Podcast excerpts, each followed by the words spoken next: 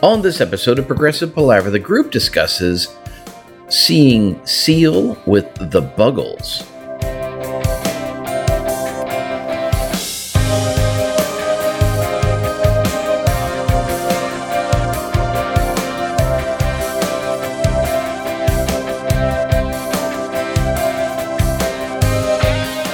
Hi, and welcome to Progressive Palaver, a group of lifelong friends and appreciators of music discussing the greatest progressive rock bands album by album. On this special concert series edition of Progressive Palaver, I'm joined by my very good friends Ken Gregory and Paul Zotter as they share their recent experience seeing Seal with the Buggles.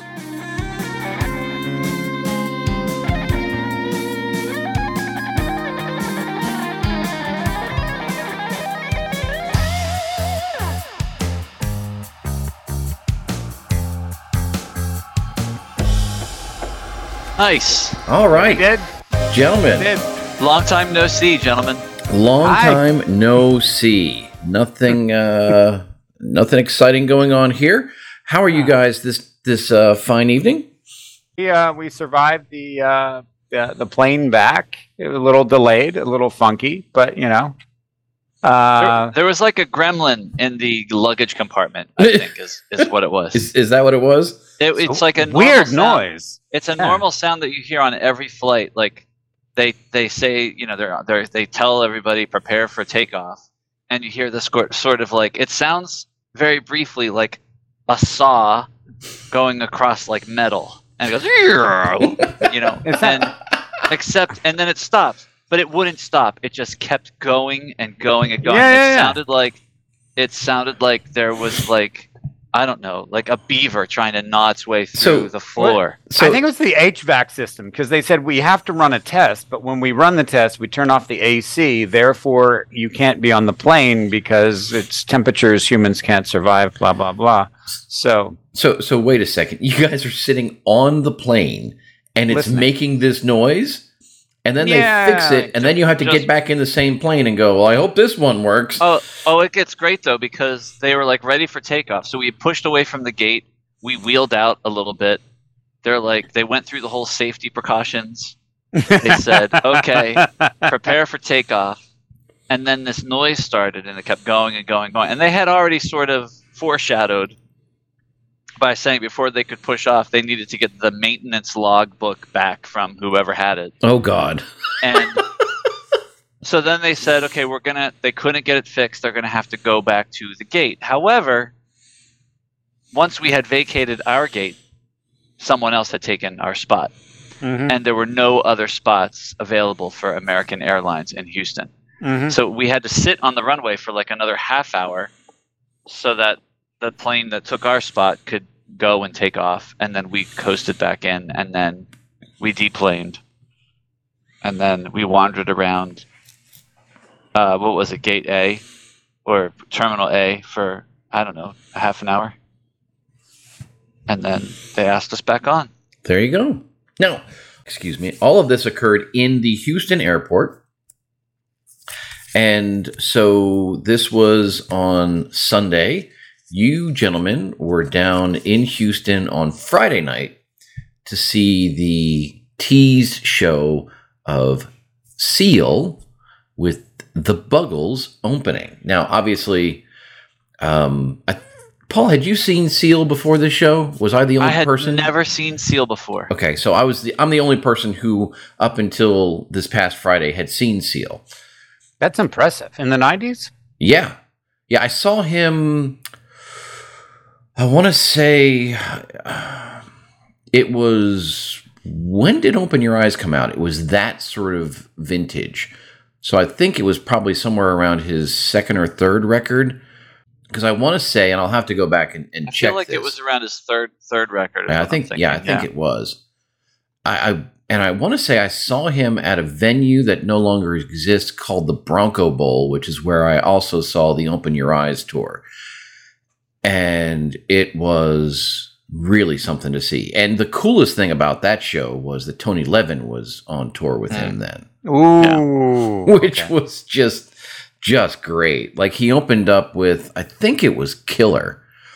And so Tony was just, you know, playing his bass line on a synth like on the record. and Tony Levin still kicks ass doing that. It's amazing. Mm-hmm. Mm-hmm. And and so when you guys were coming down, we had seen that Seal was going to be in Houston the night that you were planning to arrive, which was really cool. And then I want to say it was a little bit before we noticed or were told that the Buggles were going to be there, and Wild. obviously, you know, the Buggles. It, we we could make the the sort of stretch on the progressive palaver about Seal with his connection, obviously through production of Trevor Horn, use of Tony Levin on the early records. I think Seal has sort of morphed himself into more of a a standards kind of guy, but you guys can can tell me that um, you know where we go uh, based well, on he's that. you know he's just paying the bills, Joe. Yeah. At this point in time, yeah, that's all. But With remixes of his old stuff, and uh, you know the the good the standards, just like all the great singers do. yeah, Elvis did it for crying out loud. Well, who's going to argue with Elvis?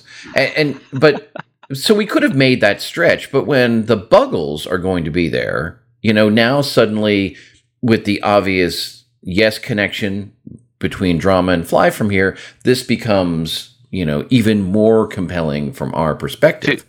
Too good to be true. Although it may be more accurate to say that there was a Buggle there, Okay, right? And that's one of the questions that that I had. Would it be the Buggles or a Buggle? A Buckle. Um, It was a Buggle. It was a Buggle.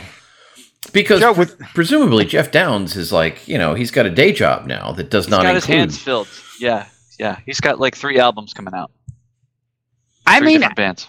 at this point, I you know, I don't think Trevor has to tour with Geoff. I mean, Geoff's price tag may be a little too high. I mean, uh, you know, Trevor has an incredible set of musicians. I want your reaction, Joe. I know I know you're a big fan of Tony Levin, but did you foresee that uh, Trevor Horn himself would be playing bass for Seal? Wait, Trevor Horn played bass for Seal. I wanted your reaction on that. Yeah, yeah, yeah. yeah. the the exact same band for the Buggles changed their clothes, took different places on the stage, and became the band for Seal. You're Yes. kidding me. Yes. It it, it was the classic, classic. You know, this is like the oldest trick in the book, right? Where where one band goes as two, but it, it was truly like Seal got his band together, and and you know uh, clearly you know Seal is very very fond of his lifelong relationship with Trevor and their partnership, and it seems like he very much wanted Trevor to be a part of this tour because of the celebration of like the 30 the 30ish anniversary of his first two records. But it was i mean when when seal came out and the band started i was like man that guitar player is wearing the same hat that the buggles guitar player was wearing and then i looked around and then i saw trevor on bass and i was like it's the same band man that is amazing. You know, because that was the big question, right? Like when we saw the Buggles, it was like, well, who's going to comprise the Buggles at this point? And I was never able to find any information online prior to the show that answered that question for me. It was all just talking about Trevor Horn. This is very interesting. Um, and I guess that that relationship between Seal and Trevor is fascinating because there was I, I want to say there was a quote from Seal somewhere you know along the lines of album because I think Trevor produced the first three right i Um, think it, it was somewhere around it i actually i believe he he produced um just all four because okay on the fourth album, the one that's on Spotify, each song has an introduction by Seal, and there are a couple of times when he mentions Trevor by name. So it, there was there was a quote somewhere in that you know two through four region where Seal said, "I can't imagine anyone but Trevor Horn producing me." Now, of course, Yeah. that didn't hold true because other people then Trevor Horn did end up producing him, um, certainly for uh, for a while there. but there there there was that sort of connection. Now this is interesting to me, and I think you know I think back to. Uh, it, I'm fascinated with Trevor Horn. I've always been fascinated with Trevor Horn and this sort of rejuvenation of his music career that seems to have coincided with the Yes 50 thing. You know, yes, be- I agree. because I agree. that that was the first time you had seen Trevor on stage, and I want to say, was it just before or just after Yes 50 when Trevor lost all the weight, got back into fighting Trim, and I I want to say it was after I I I want to say at Yes 50 he didn't look so great, and then he showed up, or when did they? No, it was it was for Fly From Here return trip, the pictures of, of Trevor in that album, he doesn't look so great. And then by the time Yes 50 showed up, he had lost all the weight, looked really, really great. And, you know, from there, you know, presumably started doing things. I don't know what he was doing in the meantime. And so I wasn't really surprised when the Buggles showed up. Um, and it's really kind of cool that I guess he and Seal figured out a way to, you know, sort of get work together, if you will. And, you know, maybe Trevor just wanted to, you know, get out on the road and, and, you know, capture some of the uh, nostalgia that, that goes with the Buggles. And I'm sure it was, financially speaking, a very easy decision to make. When we were talking with Matt Dorsey, right? He was saying he wanted an opening slot on a tour because it it's good economic sense to bring along a guy with his computer. And so, you know, if Yeah. if Trevor Horn wants to perform, you know, he can he can help out his buddy Seal and perform at the same time and the band's all the Yeah. same. It you know, you're eh, I get it.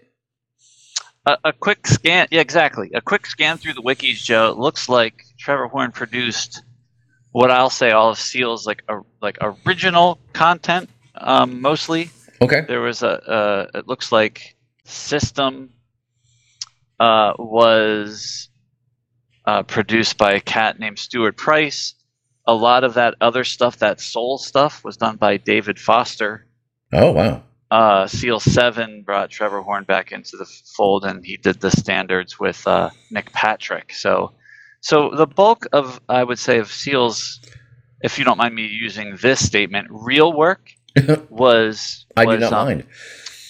was definitely uh, produced by him. I, I want to say, and, and uh, like I haven't gone back to research this, but I feel like either for the second album or maybe it was the third. I know the second album it was like a start and stop kind of situation.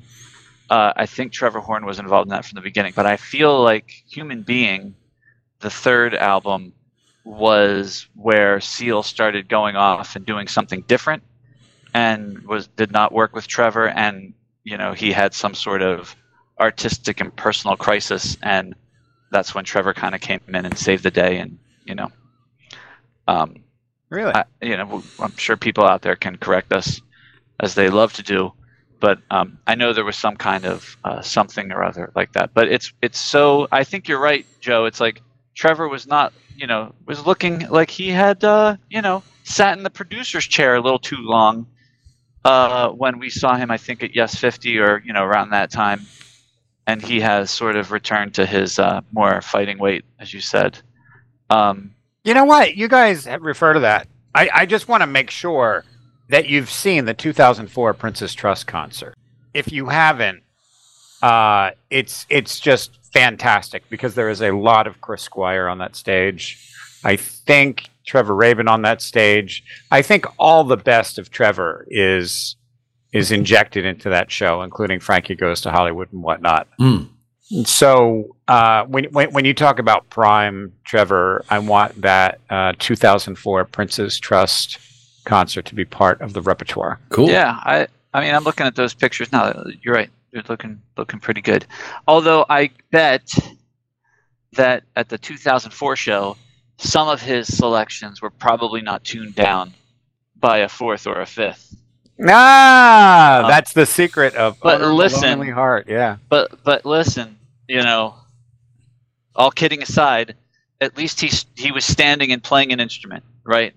Um, and uh, and I thought he sounded absolutely lovely. Like he sounded like Trevor Horn. Like Oh obviously yeah, yeah. at 73 he wasn't he wasn't belting out the, the the highest of the highs but i felt like they had you know changed the keys to places that were very comfortable and he he had that that trevor horn sounding voice that i thought was was beautiful Mhm, mhm. But you called it. It sounded like uh, Matt, the guitarist, brought out a baritone guitar and they just played "Owner of a Lonely Heart" down a fourth or a fifth.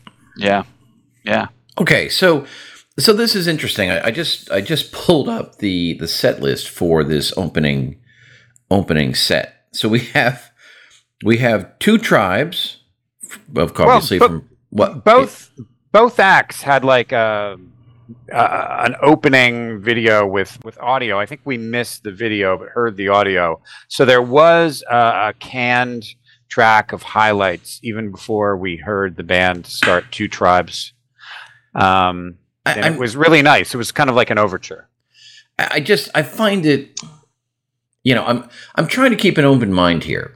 And and you know, Trevor Horn obviously has a vast and impressive resume.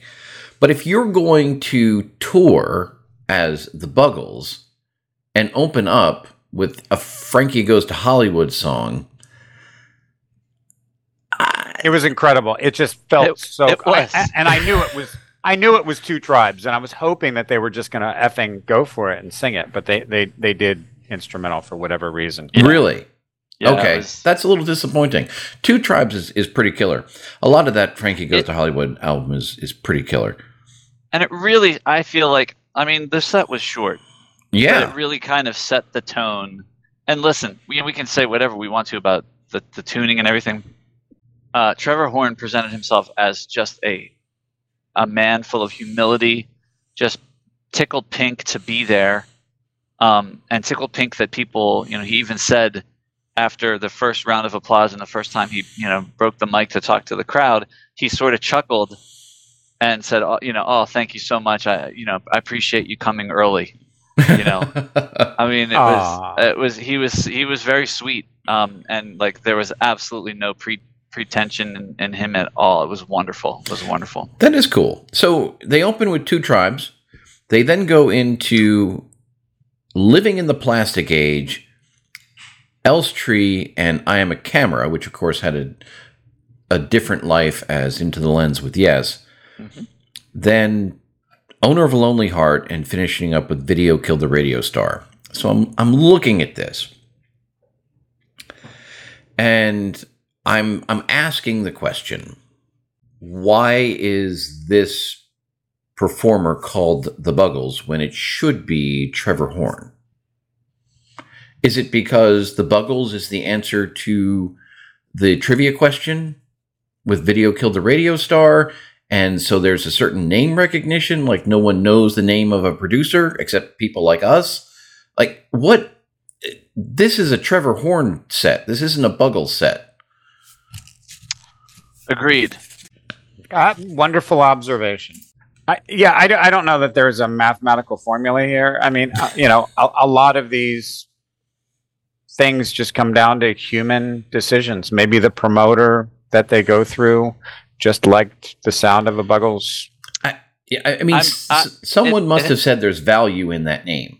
I'm Listen, it, ha- it has. So I'll just share a little anecdote from my group at work. So, um, my, the leadership team that I'm on, we have a group chat, right? And one day, someone casually uh, threw out, "Ah, "I'm getting started on this today," and they a post to a song. It was a, a link to a song. It turned out to be, um, I can't remember which song it was, but it was something off of Dulcinea, Toad the Wet Sprocket. Nice. And I went, ah, you know, and I write on Toad the Wet Sprocket, love the '90s, and somebody else went grunge, and I and I wrote grunge question mark, and then somebody posted a definition of grunge as if I was like too old to know what grunge was, and and I had mentioned that I was well aware of what grunge was. However, I did not believe that you know Toad the Wet Sprocket really can be considered grunge.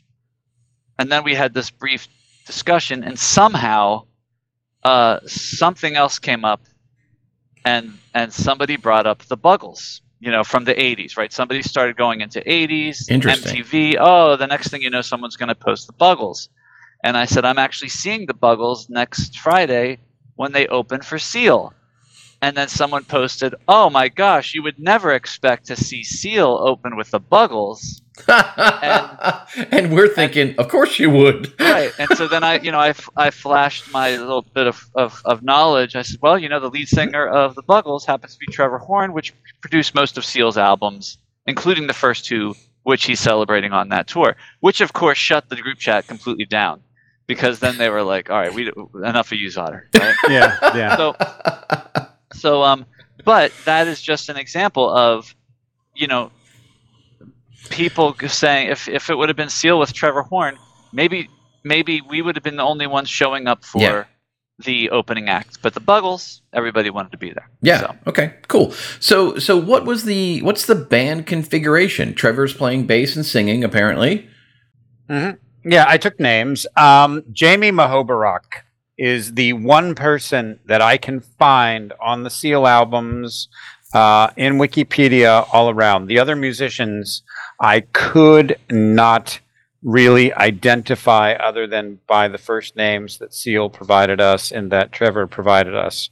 So we we've got um, Jamie Muhoberac on keys, uh, Los Angeles-based American musician who who who did kind of half his career with Seal, but many other amazing, um, unexpected performances, including My Chemical Romance. Oh, nice. Um, and the the uh, drummer was he from Berlin, Texas? Seal said. Is there a I place called Berlin, I think Texas? he said that. Yeah. Yeah, we didn't get his name. The guitar player was simply Matt with a cowboy hat, and and and and, and the backing vocalist, uh, Latanya, didn't didn't catch a last name there, and I couldn't find her on Google. Um, so, oh, Everett was the percussionist, uh, and the and he sang beautifully. The four of them. Uh, Trevor Horn, Latanya, Everett, and Matt on guitar had had mostly three part harmonies, occasionally something that looked like a four part harmony, and then that that configuration happened again with Seal. Uh, Trevor did not have a mic with Seal, uh, but the trio of Matt, Latanya, and Everett worked so well together. Seal described that trio as my new friends. So apparently they had never toured together. The uh, Latanya, Everett, Matt combination and and and then the seal himself trevor jamie muhoberac and the drummer th- those four uh, have a deep history together Interesting. Berlin, the- Texas is a suburb of Brennan, Texas, by the way, in case you're Huh. um, keeping track at home. Okay, so now I've learned two new cities. Brenham, excuse me, Brenham with an Ah. M. Yeah, so for the Buggles, Trevor on on uh, was basically Trevor bass and vocals, keyboard player, guitar player, drummer, uh, percussionist, and backing vocals. The percussionist and and backing vocals. It was hard to tell. I I they definitely had some video uh, syncing going on. I don't know how much extra music they had, but I think they had some extra music happening um, as well. oh like like some uh, click track type Yeah, stuff going yeah, on yeah. i mean i mean yeah that that helped with some of the video i suppose um, and just you know keeping the tempo on some of that Yeah, it was cool. Like, and and it was like like Joey, what you described was kind of like how it happened. We were walk literally walking in as it, as the show was beginning. We took our seats. They were playing two tribes. Then they went in and played two Buggle songs. He told us a little bit about Elstree. Then he mentioned that you know everybody. He said everybody who knows me knows I spent a little bit of time in Yes. I'm going to do, you know, a song that you know the Buggles originally wrote called "I'm a Camera." You know, it was still different than "Into the Lens." We're going to do the Yep. Buggles version. Then they busted into uh, you know, so they then they went into "Owner of a Lonely Heart," and at that point you're like, okay, this is just the Trevor Horn, "This Is Your Life" show, and and then everybody got what they came for, which was you know video killed the radio star, and and the set was delightfully short and very well done, and the band was 100% on it, and when and you were finished, you're like that was just my thing was my takeaway was like this is so delightful, like it's just exactly what I wanted, right? I didn't want to be like overloaded with the entire living in the plastic age you know re- redos right? I just you know it was great. And and it was just a, a, really meandering sort of peaceful delicious set that they did. And that kind of relaxed me which which is then and then like you know to use your expression the tumblers all fell when seal comes out and it's the same band. And you're like oh i you know i see what's going on here right? Like they, you need the just... physical you need the physical um, perception here. There is a curtain there is opening yeah. band in front yeah. of curtain with minimal right. space, right? right? Right. Oh my god. So, you've got, so you've got yeah. the same you've got the same the drummer is on the floor, right? Right, right. And and and, and, and, and they're all wearing they're all wearing different clothes. And and then it bam bam, the the the the the, the keyboard, the the percussionist and the keyboard player on platforms. The drummer's on a platform. You know, the guitarist has fancy clothes, but the same damn cowboy hat. I guess he never heard of Richie Sambora. And and then they just they just looked looked like a million bucks. Like somebody went out and got them all haircuts and spruced them up they, they, actually they actually squished them on front stage yes, on, the, on, the, proscenium. Yes, that, that, that was, is that is that is real. That I totally like forgot that that aspect of it. Ken, that is so absolutely true. brilliant. So I've got I've got a question because I recently, fairly recently, saw a flock of seagulls live, which is an interesting thing, but in the same sort of 80s electronic new wave sort of vein.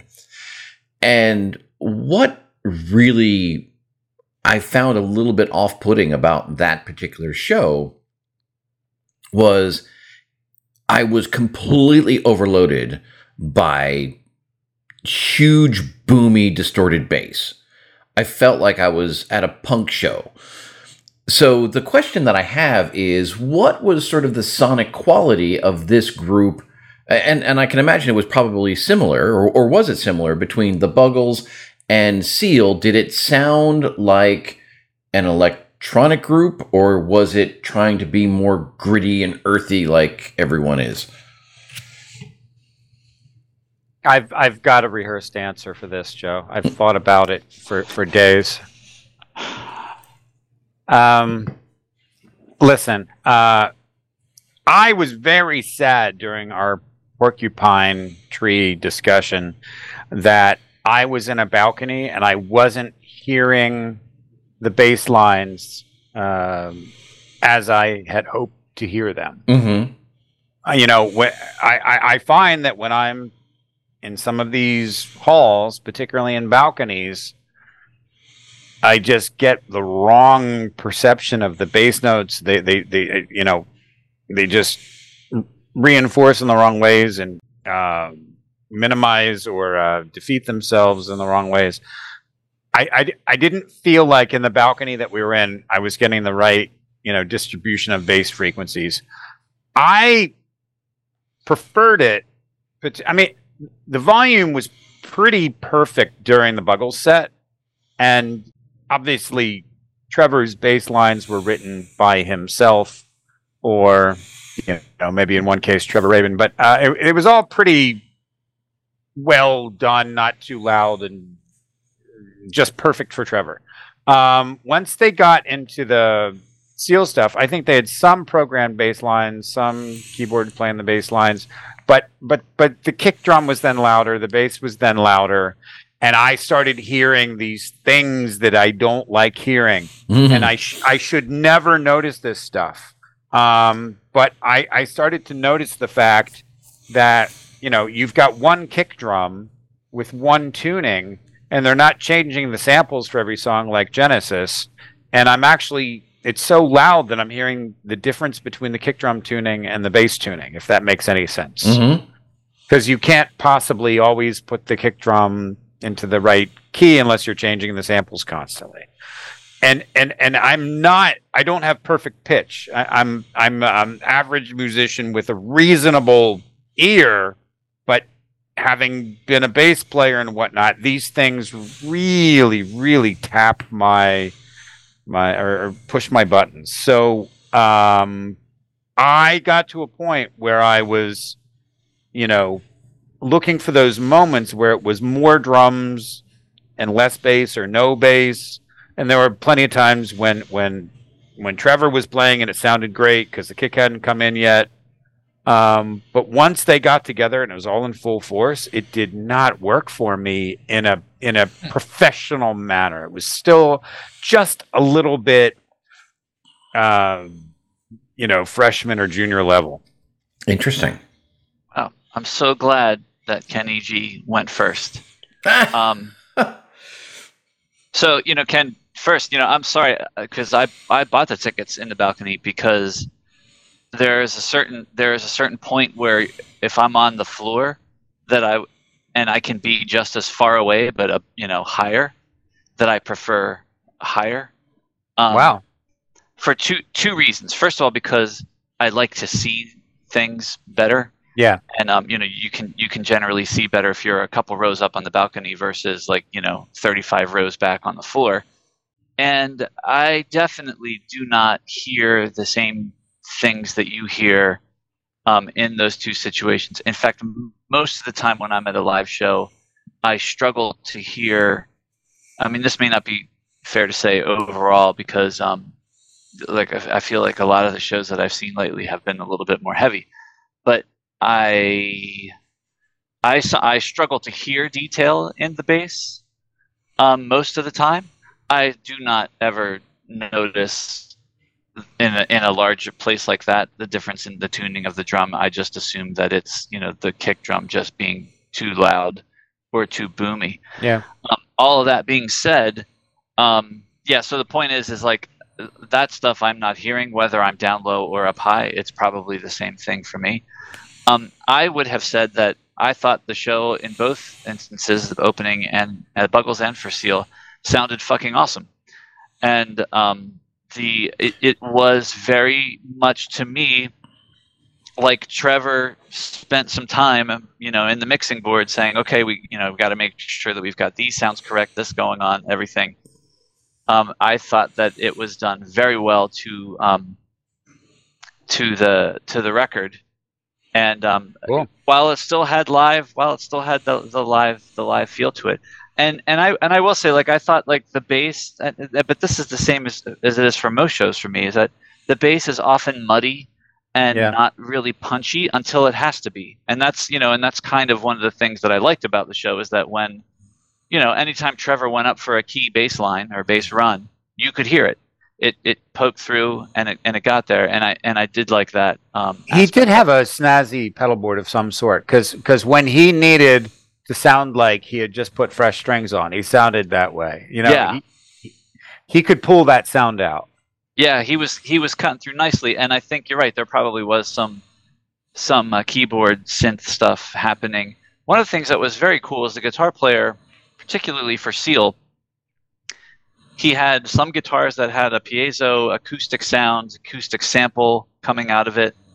Um, I think Seal's guitar when he played had you know some sort of acoustic sound coming out, whether it was a sample or whether it was a Yep. piezo pickup. Um, and yet sometimes the guitar player picked up a, an acoustic and played an acoustic for the songs. So, so I, I thought that the instrumentation was very true, and and Yeah. you know we'll talk about it a little bit later how how some of it all came across. But um, I I personally was very very pleased with the sound, and like let's face it, you're there to see Seal. Um, it's the one of one of the shows where you want to hear the vocals louder Yeah. than anything else, and you definitely did.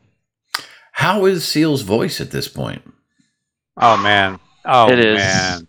I, ne- I never saw him, Joe, but I, I mean, I think uh, we talked about it after the show. I mean, I I don't think. I mean, I've been listening to Seal all, the last two weeks, and this week too, and it, it doesn't sound any different to me listening to their original recordings than it did Amazing. um, catching him live. And even the even like the like one of his uh, uh, first one. of- I think the second song. I was thinking, ah, you know, he's getting warmed up. It's a little, uh, it's a little pitchy. And then I, then I, you know, listening to it this week, I was like, nope, he was right on the money. he doesn't, he doesn't go up to the note I thought he went up to. Um, so, uh, yeah, he he can sing, and oh my gosh, I was telling Kathleen how inspiring it was to hear Seal sing. Yeah. and how many times in my own personal life he's been a vocal inspiration and i probably never even really understood it.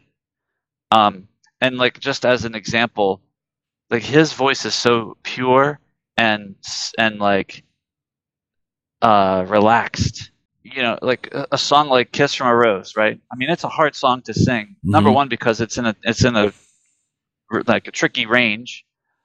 But there if you think about the lyrics for kiss from a rose they are the, everything is tight.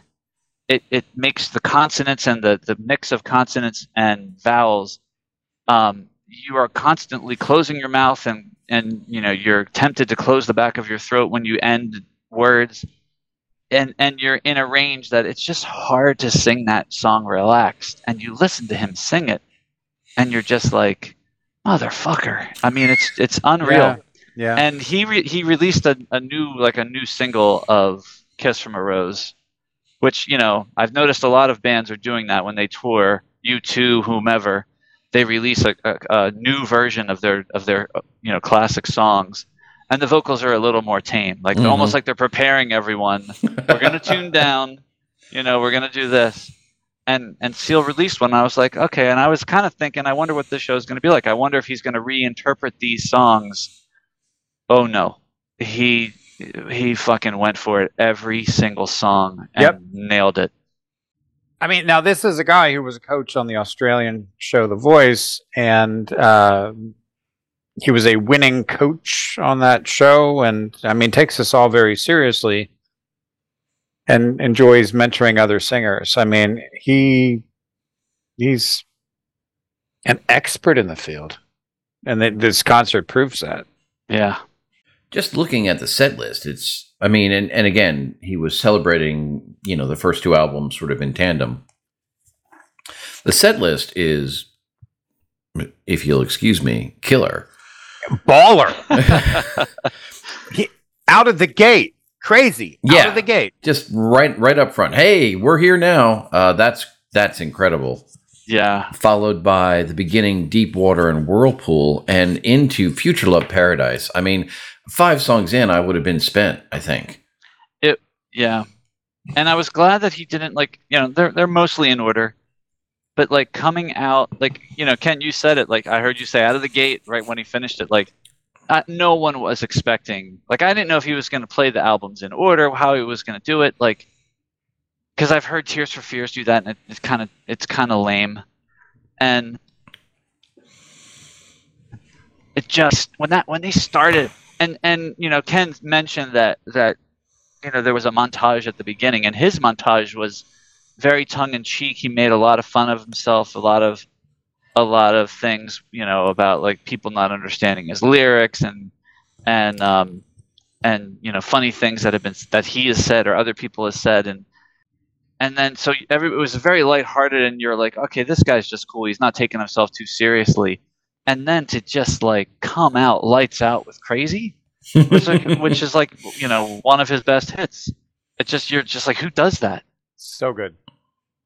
So good. And it and it did like if you look at the set list and you see you know what ended it right, it does sort of bookmark the set with his you know arguably his two biggest hits right, which is kind of which is kind of cool how he did that I thought. You talking about Killer and Kiss from a Rose for the main set?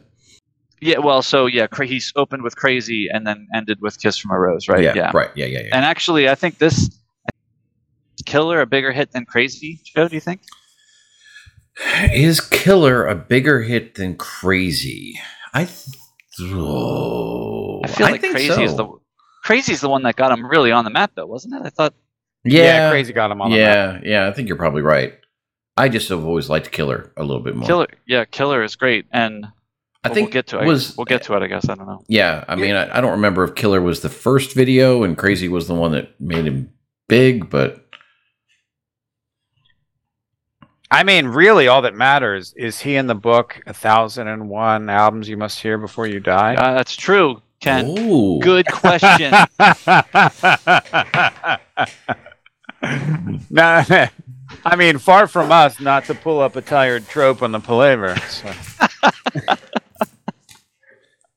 Ken, I am embarrassed. I did not think to ask that question myself. So let's see here as we turn to this most sacred of tomes. Um, What do we have here? No seal. That is No remarkable. seal. That is just absolutely remarkable. None this at man all. just he oozes love everywhere he goes. That that's kind of what you have to know. Um, I, I got a similar vibe from you know Shakey Graves or um, yeah, Shakey Graves was just absolutely just pleasant, like on a level that I hadn't even anticipated. Um, the thing about Seal, like you you do have the kind of sexy club vibe with the pounding bass that Mhm. could be that could be chock full of attitude but he generally doesn't approach these things with attitude like he talks the language of love and he sells the language of love and i think he kind of lives that way you know even though it could be full of attitude it's it's it's just so pleasant um I, I, I I'm I'm kind of in awe, you know, that that that Yeah. that that he that he's able to live. You know, music isn't an easy business. if he wanted to be a little bitter, he could. But he- God, the man is not bitter. And, and that's cool to hear. And, and it's interesting you, you describe it that way because there was always, at least in the beginning, I think by the time, you know, by the time maybe the second and third album came out, but there was, there was sort of a little in, when Seal first hit the first hit the scene with the first album, the first two, I believe the first two tracks that came out of that were Crazy and Killer. And the look he had with with the with the Yeah. wild hair and the the long trench coats, it was it was a very aggressive look and feel to it. And when you know Seal Two came out, you start getting "Kiss from a Rose" um, and some of the other songs. Uh, where are they? You know, "Prayer for the Dying," "Don't Cry," things like that. Um, you you almost start to get the the initial impression that oh God, Seal's selling out. But I think you're right. I think what what you have is Seal being Seal. Yeah. So I, I, wow, Joe, you shocked me with that statement. Um, Did I? Yes. so I, I want to take a stroll back to to the day. So Seal's second album. So so let's so so you know Joe, you made me some some mixtapes, and I think on one of my favorite ones of all time was a few things better than pinto beans. I think is what you titled it That was a good and one. and and um, Deep Water was on that one, and that is when I, you know, listening to that song on that tape is when I realized that I had um, missed the boat under underestimated Seal, and I had to go back and and and listen. So I I liked the first album, but I don't think I liked anything you know more than Deep Water, right? Mhm. Like that was like I was like wow, that was like my gateway. I want to say that when Seal 2 came out, I want to say you bought me that CD, Joe. That's very nice if I I did. think you bought I think you bought me that and and I, I could be wrong, but I think you bought me that because you said you need to have this and you s- sent it to me. And you know, I had seen Prayer for the Dying video on MTV and you know, Prayer for the Dying was, you know, his his single. And I will never forget the night that I popped that CD in my disc player and I'm listening in the stereo and I first heard "Don't Cry," and I, I for the first chorus of "Don't Cry," and I just literally like melted, in my bed, and I, I couldn't believe what I was hearing. I couldn't believe the vocals. I couldn't believe the the sounds. I couldn't believe the fucking snare sound. and Thank you, Trevor Horn. and and I went about my way listening to Seal's second album, burned on cassette in my car, for I don't know how long, a very long time, and really to much, uh, uh, kind of like on my own, like every other band I listened to, right? And then this Batman movie came out, and in the credits they put "Kiss from a Rose." Had to have been months and months after the album was, and that is what thrust him all of a sudden to, you know, not that- that he wasn't known, but that is really what thrust him into, and that because that was a mega mega hit for him Huge. and and so like I, I, and I and so I'm telling you that story and sharing that with you because number one, I feel like the Seal second album is as close to a perfect album as I've ever heard. I, I Hmm. mean, going back to it now and listening to it, I'm just like, oh my god, it still is just unbelievable. And number two, I I never felt like there was an ounce of sellout in Seal, even with the second album. Like it was I'm- just like. And, and, and I'm not suggesting that we would feel that way. I'm suggesting some may feel that way. But there certainly there in, in what I guess what I'm trying to say is there certainly was a progression. I, and, and maybe I don't know. I don't know what I'm trying to say, but I think that It's the no Duke, that's for sure. it's right? no it's know, no Duke. it's The- no invisible touch. But I mean, the, the the first album is very aggressive. The second album is much less so, and he kind of Fair enough. Fair enough. goes that way. But but he does manage to maintain, you know, I think to Ken's point, the sort of appropriate amount of club mentality, which is very cool. Like he he he sort of walks this line um, between different genres, uh, not in the way that we normally see on the Palaver, uh, but it it certainly is. You know, he's in a couple different places at once, which is very cool. I, I'm kind of I'm kind of with you here, yeah, because I think the way that I always think of it is that the first album was like Seal, the musician, the band, the electronic, the fusion of all that is good in you know music, and and then after that album, it was always about vocals. After Yeah. that, it's like they realized, hey, you know what, this motherfucker can sing. Let's let's focus on that. I think that's a really good way to describe it. But you know, so the you know, according to you guys, this the drum and or kick drum and, and bass sounds potentially aside, the overall sound was consistent and appropriate with the recorded material. it it was yummy. It was yummy from my perspective. All the all the things that Ken said, uh, I I respect, but I, I I did not. I loved it. I, I thought it was sounding great. Here is something that I did not like. Um, the entire show was accompanied by what I'm going to say incongruent sometimes and repetitive, off-colored, and I mean like off-colored by like the color schemes were awful videos Oh, behind Seal and the band, which were highly distracting throughout the entire show. I had to force myself not to watch them; they were so bad.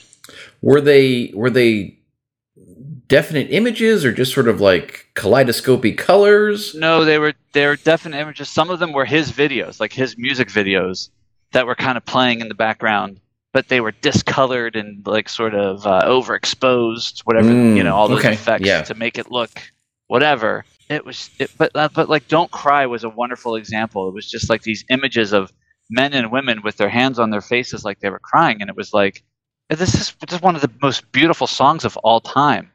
And like I'm forcing myself to like not look at the screen behind, you know, behind the band because it just it just didn't seem like it fit to me. It was like some it was like literally somebody they said, "Hey, you need to come up with a video for this long." You know, go go to it. You can use this this stuff just, you know, and they just made a loop and it just kept looping. Didn't yeah, like- I didn't like concur that I, I concur that some of that became uh, distracting. Now, not everyone can be as uh, discerning as Steven Wilson and Porcupine Tree, but they had similar things going on. But the uh, loops probably cycled through less, and, and and the quality of the animation was probably a bit better, and the intensity of the video was probably muted, such that it was going on behind the band, but it was something that you could ignore. Um, it's definitely a, a, a common technique uh, that you know didn't didn't manifest in the best possible way for this particular seal show. Yeah, it didn't really enhance the performance at all. I don't think. Like, Yeah. like it does with Porcupine Tree and Steven Wilson and and the, and the like. Shout out to herd culling. And and one of the other things about that is that um, you know part of the sound, um, particularly for Seal, was you know many of the songs, if not all of them, you know they were all in ears. They were uh, to a click, and there were record there was recorded music. Like if you think of some of the um, you know like some of the big stringy parts that happen Mm-hmm.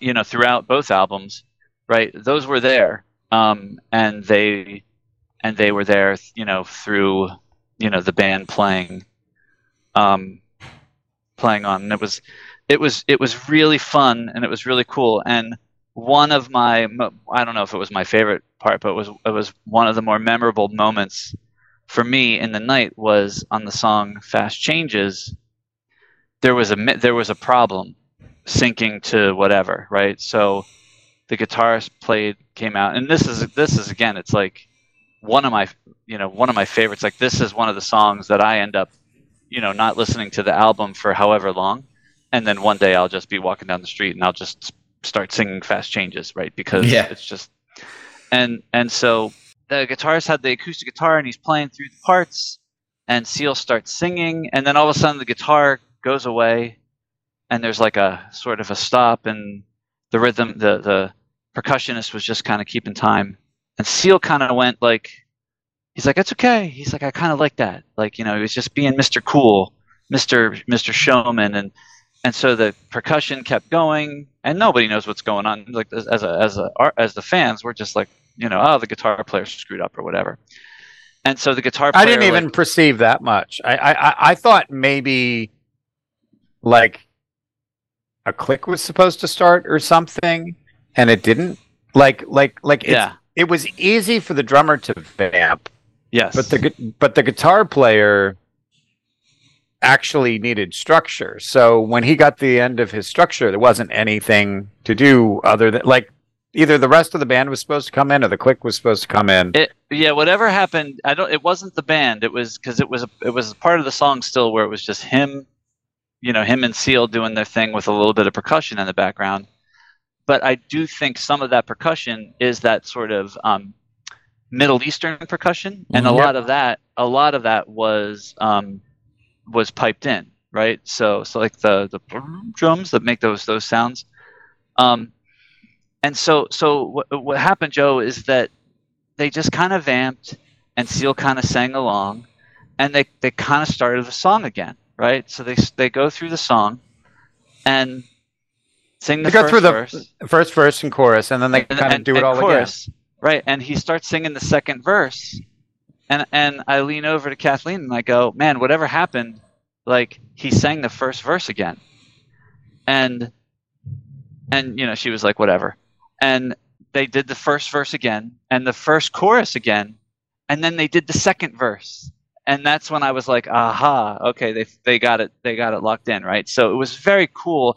Like no one even really knew that it happened and then like when they got to that big part in the middle where all the the like i call them the led zeppelin Kashmir strings come in and mhm. everything like that right like you know everything was in sync and the strings were probably a little too loud actually but it was it was just such a cool it was just such a cool vibe and it goes to what ken was saying about you know seal how you know he's just like mr love and he's just a cool cat and he just um, he embraced that situation and just kind of led the band through whatever it was they needed to get through to get get to the song.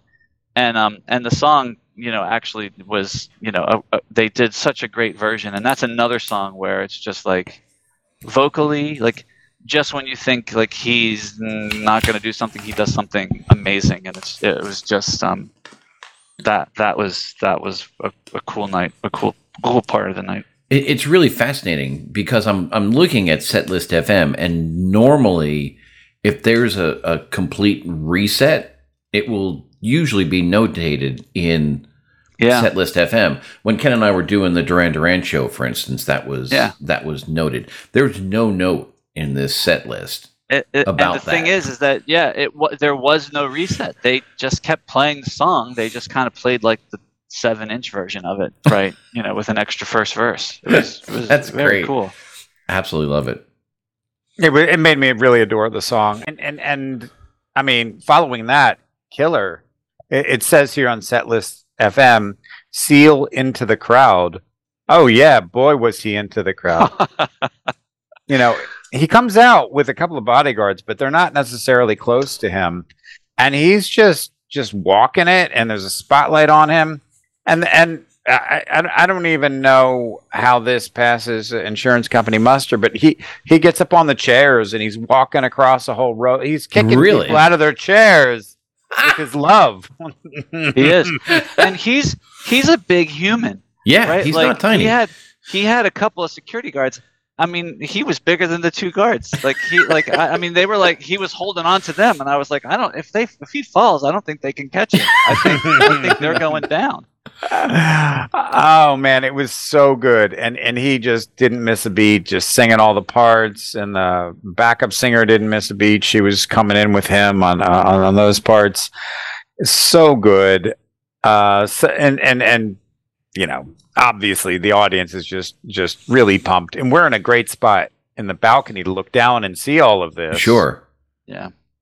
Yeah, he's So- he, oh, and, and and my coworkers, Paul, talking about the whole coworkers thing. My my coworkers were like, "Oh, Seal, he must be old." I'm like, "You have no idea. He's in his 60s, and it, it, it, you, you can only hope to do what this man does in his 60s." Yeah.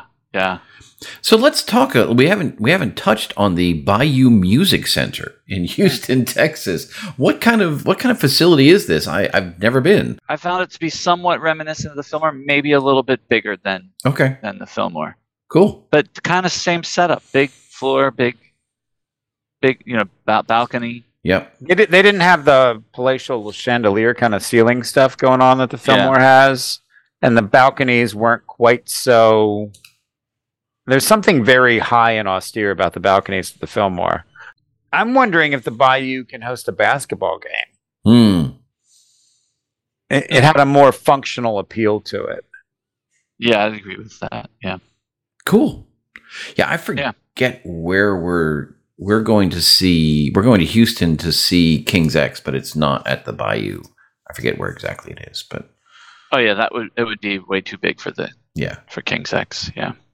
Hey, Unfortunately. Joe, yeah, I determined that Bryan College Station is just an extended, far off suburb of Houston, which, which would really offend a lot of Texans. But it, it, it probably would. Uh, Bryan College Station is is weirdly located in that it's it's like literally almost in the center of the DFW, Austin, and Houston, you know, uh, metropolitan areas, and that means it's kind of in the middle of nowhere, but it's closest to Houston, um, and, and so it and it I think it does share a certain feel. DFW and Austin have generally different feels than yeah, Houston and, and BCS do. So nice. hmm And and uh, there was such a good showing for Seal in Houston. Uh, yeah, I guess you know there are some artists uh, either don't tour the South or don't do well in the South. And, Yeah. and this is a universal artist that has you know no problem digging up a Houston audience. that's Yeah. a really good point. So Seal was well received. How were the Buggles received by the Houston, Texas audience? we loved them. I, I felt like you know one of one of the better opening crowd, uh, you know, opening band crowd Yeah, responses. Nice. Yeah. yeah. I think the I think you know I think there were a lot of people who knew what was going on there. So I, I think I think there's a lot of sort of '80s nostalgia, which again, back to the way we opened this episode, I think that's where the the Buggles name comes from. You know, when when we saw a flock of seagulls, which you know, it, it was it was fascinating that show. Uh, a flock of seagulls was very well received, even though they didn't sound like a flock of seagulls, but that's okay. The they were two opening acts. One was a Depeche Mode tribute act, which was in a lot of ways better than a flock of seagulls.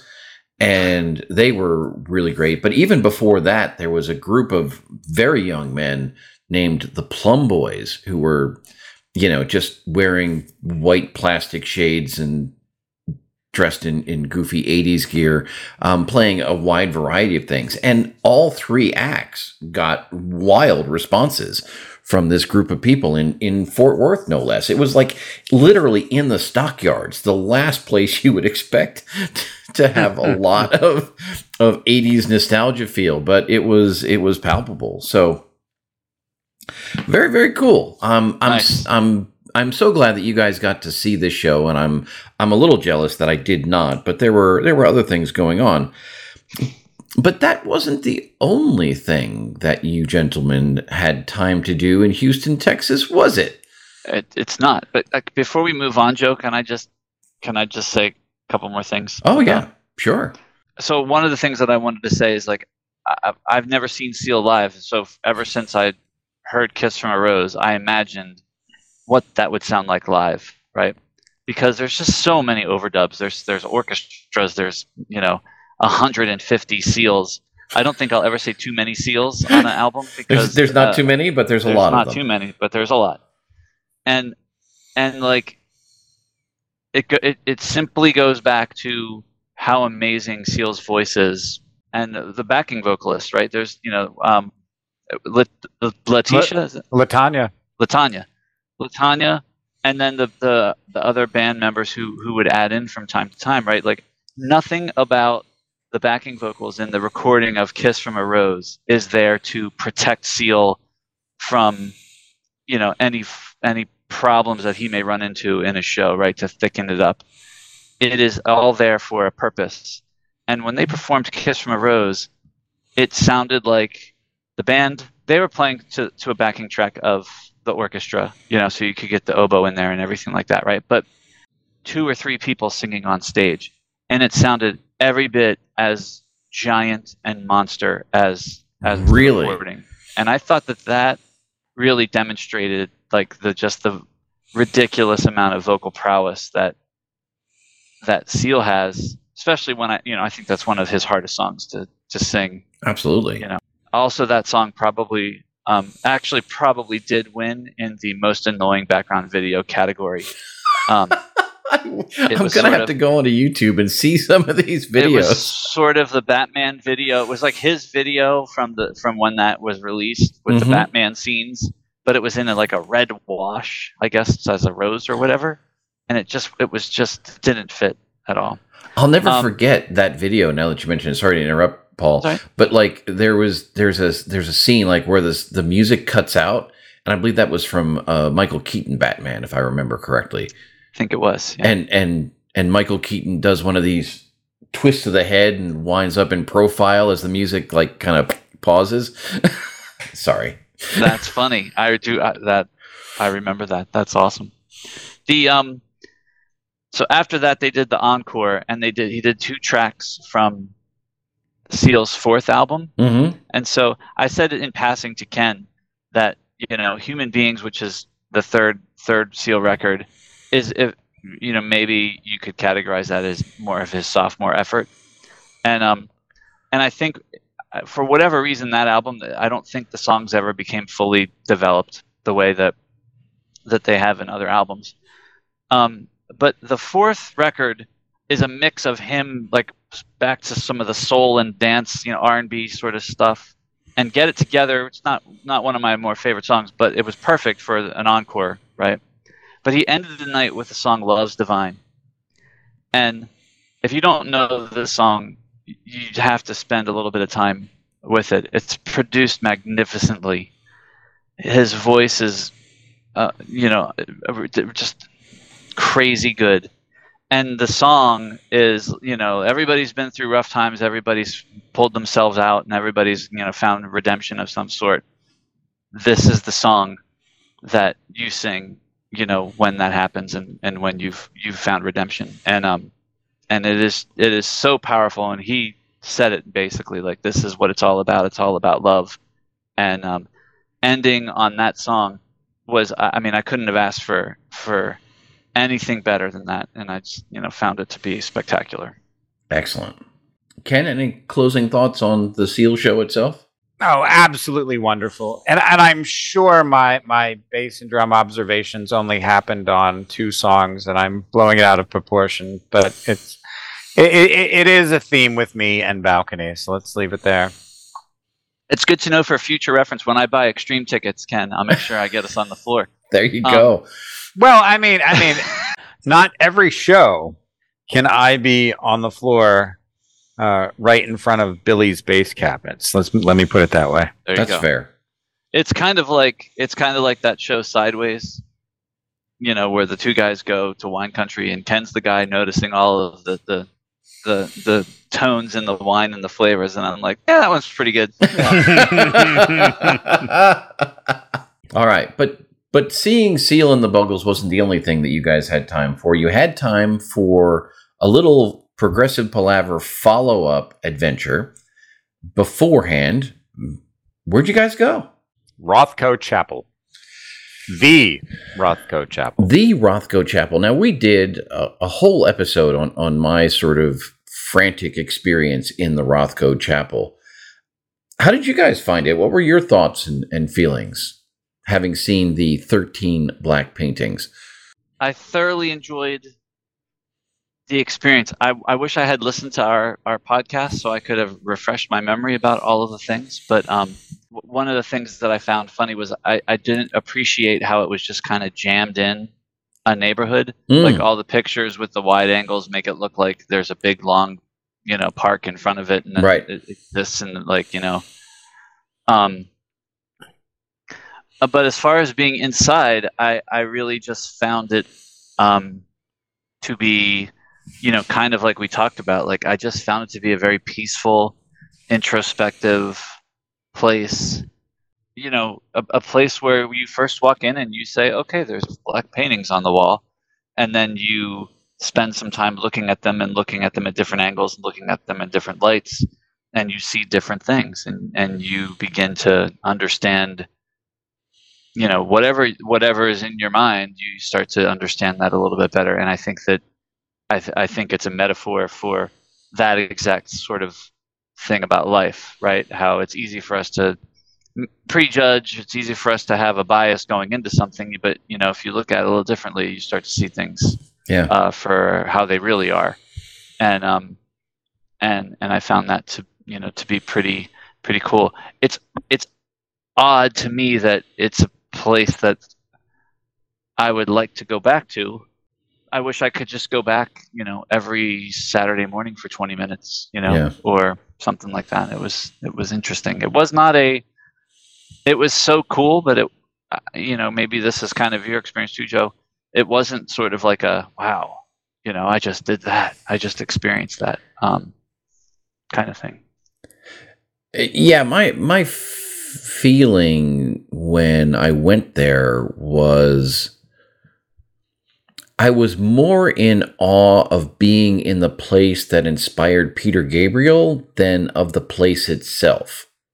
Like I, I, I was thrilled that you know Peter went there and and was moved to to do 13 black paintings and I'll never ever forget you know the the the moment of epiphany with that song just before we recorded that episode and then figuring out that the, chapel existed. And so I was compelled to go there for that. But uh, I mean by my own admission you know I didn't fully get it. And I would like to myself to go back and and spend more time and, and contemplate in maybe a more relaxed setting. I think part of my problem was I was too busy trying to be Mr. Reporter and and catalog every experience and and site that I saw uh, to be able to you know create content for it than I was to be I was not in the moment as it were. Kenny G, Um, what were your thoughts? although I did not have time to re-listen to our episode, uh, we did go to the visitor center first, and and the materials at the visitor center were enough to bring back the memories of what you had shared because it goes into the de Menils and to Rothko himself and kind of the origins of it. And most interesting, there was a dedication uh, of the broken obelisk Mm, um, that was supposed to happen, but at the time, the Houston City Council wouldn't dedicate it to MLK, Martin Luther King. So um, that's when I think the de Menils just purchased the obelisk and did with it what they would. So, so those stories did impact my trip, and I like the fact that the the chapel and the associated uh, Menil Museum are in a neighborhood, which means that they're within walking distance of, of many people, and the grounds can be used by communities. I love the fact that that chapel space features chamber music from time to time and yoga and other type events when they can fit that in outside of the, the tourist hours. So as as a whole, it's a great asset. Like any city would would pride itself in, in that, and no doubt Houston does. Personally, jumping into the in the moment, going in there.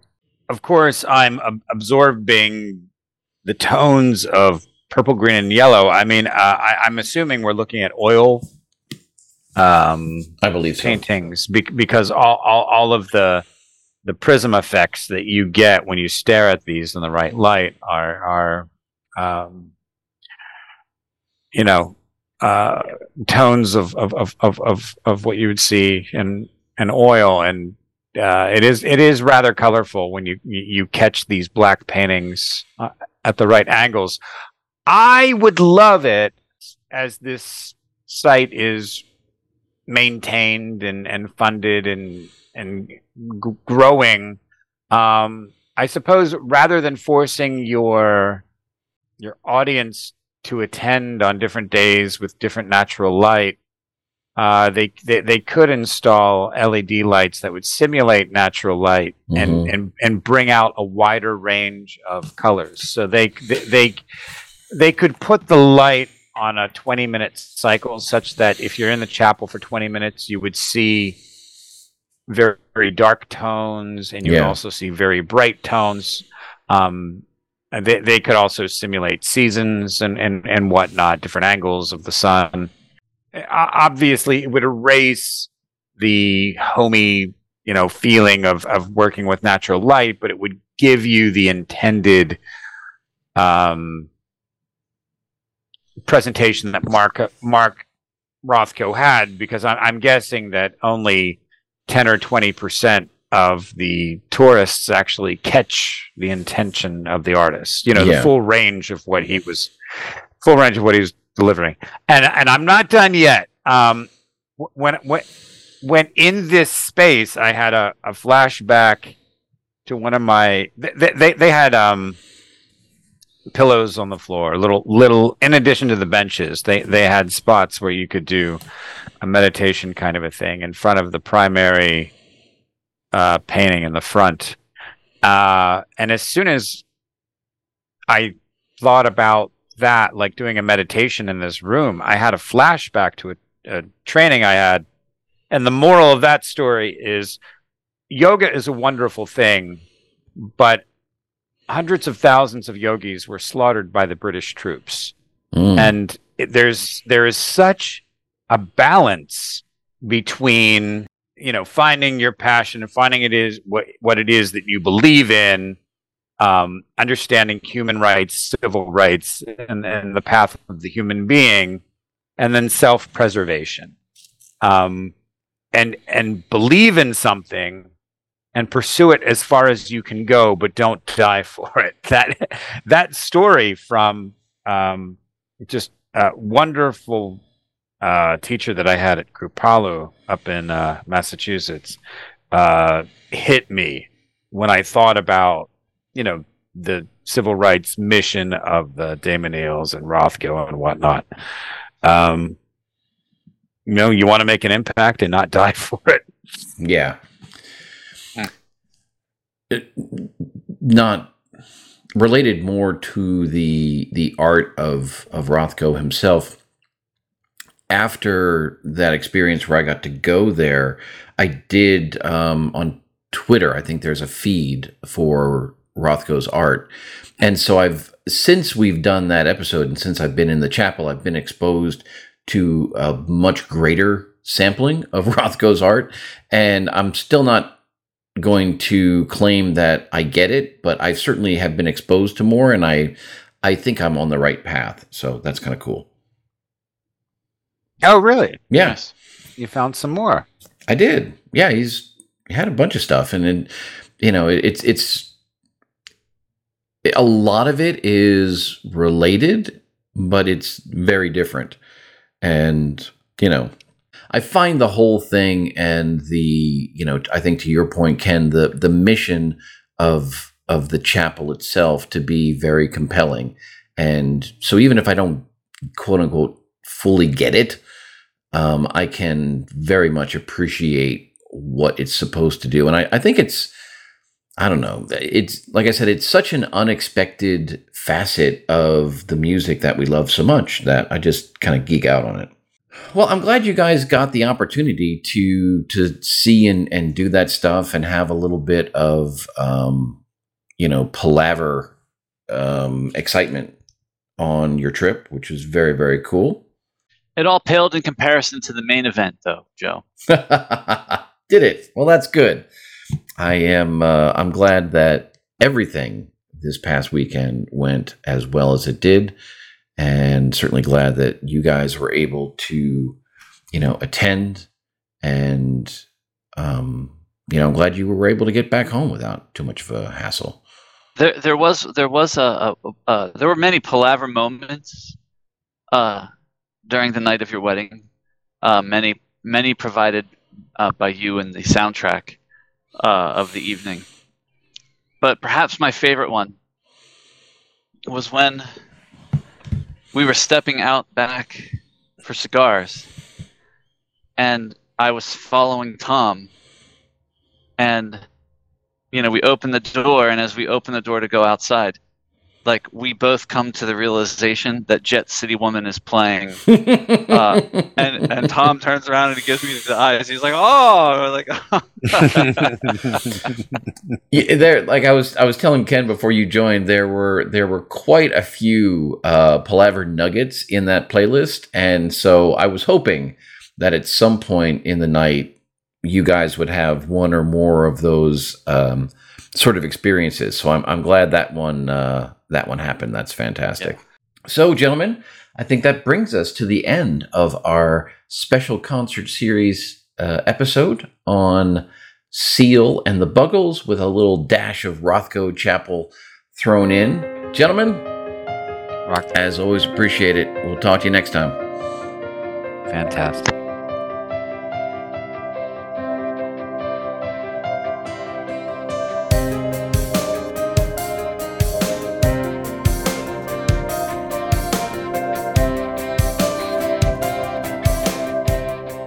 We hope you've enjoyed this episode of Progressive Palaver. As always, we've enjoyed sharing the conversation with you, and we look forward to your thoughts, comments, feedback, and questions. You can reach us on Facebook, Instagram, or Twitter. We are at Prog Pala on all of those, or search for Progressive Palaver. You're welcome to email us. Our email address is progpala, that's P R O G P A L A, at gmail.com. Progressive Palaver is available for subscription and download on Apple Podcasts, Google Podcasts, Spotify, Pandora, or presumably wherever you find your podcasts. And we are, as always, hosted on SoundCloud. So until next time, thanks for listening.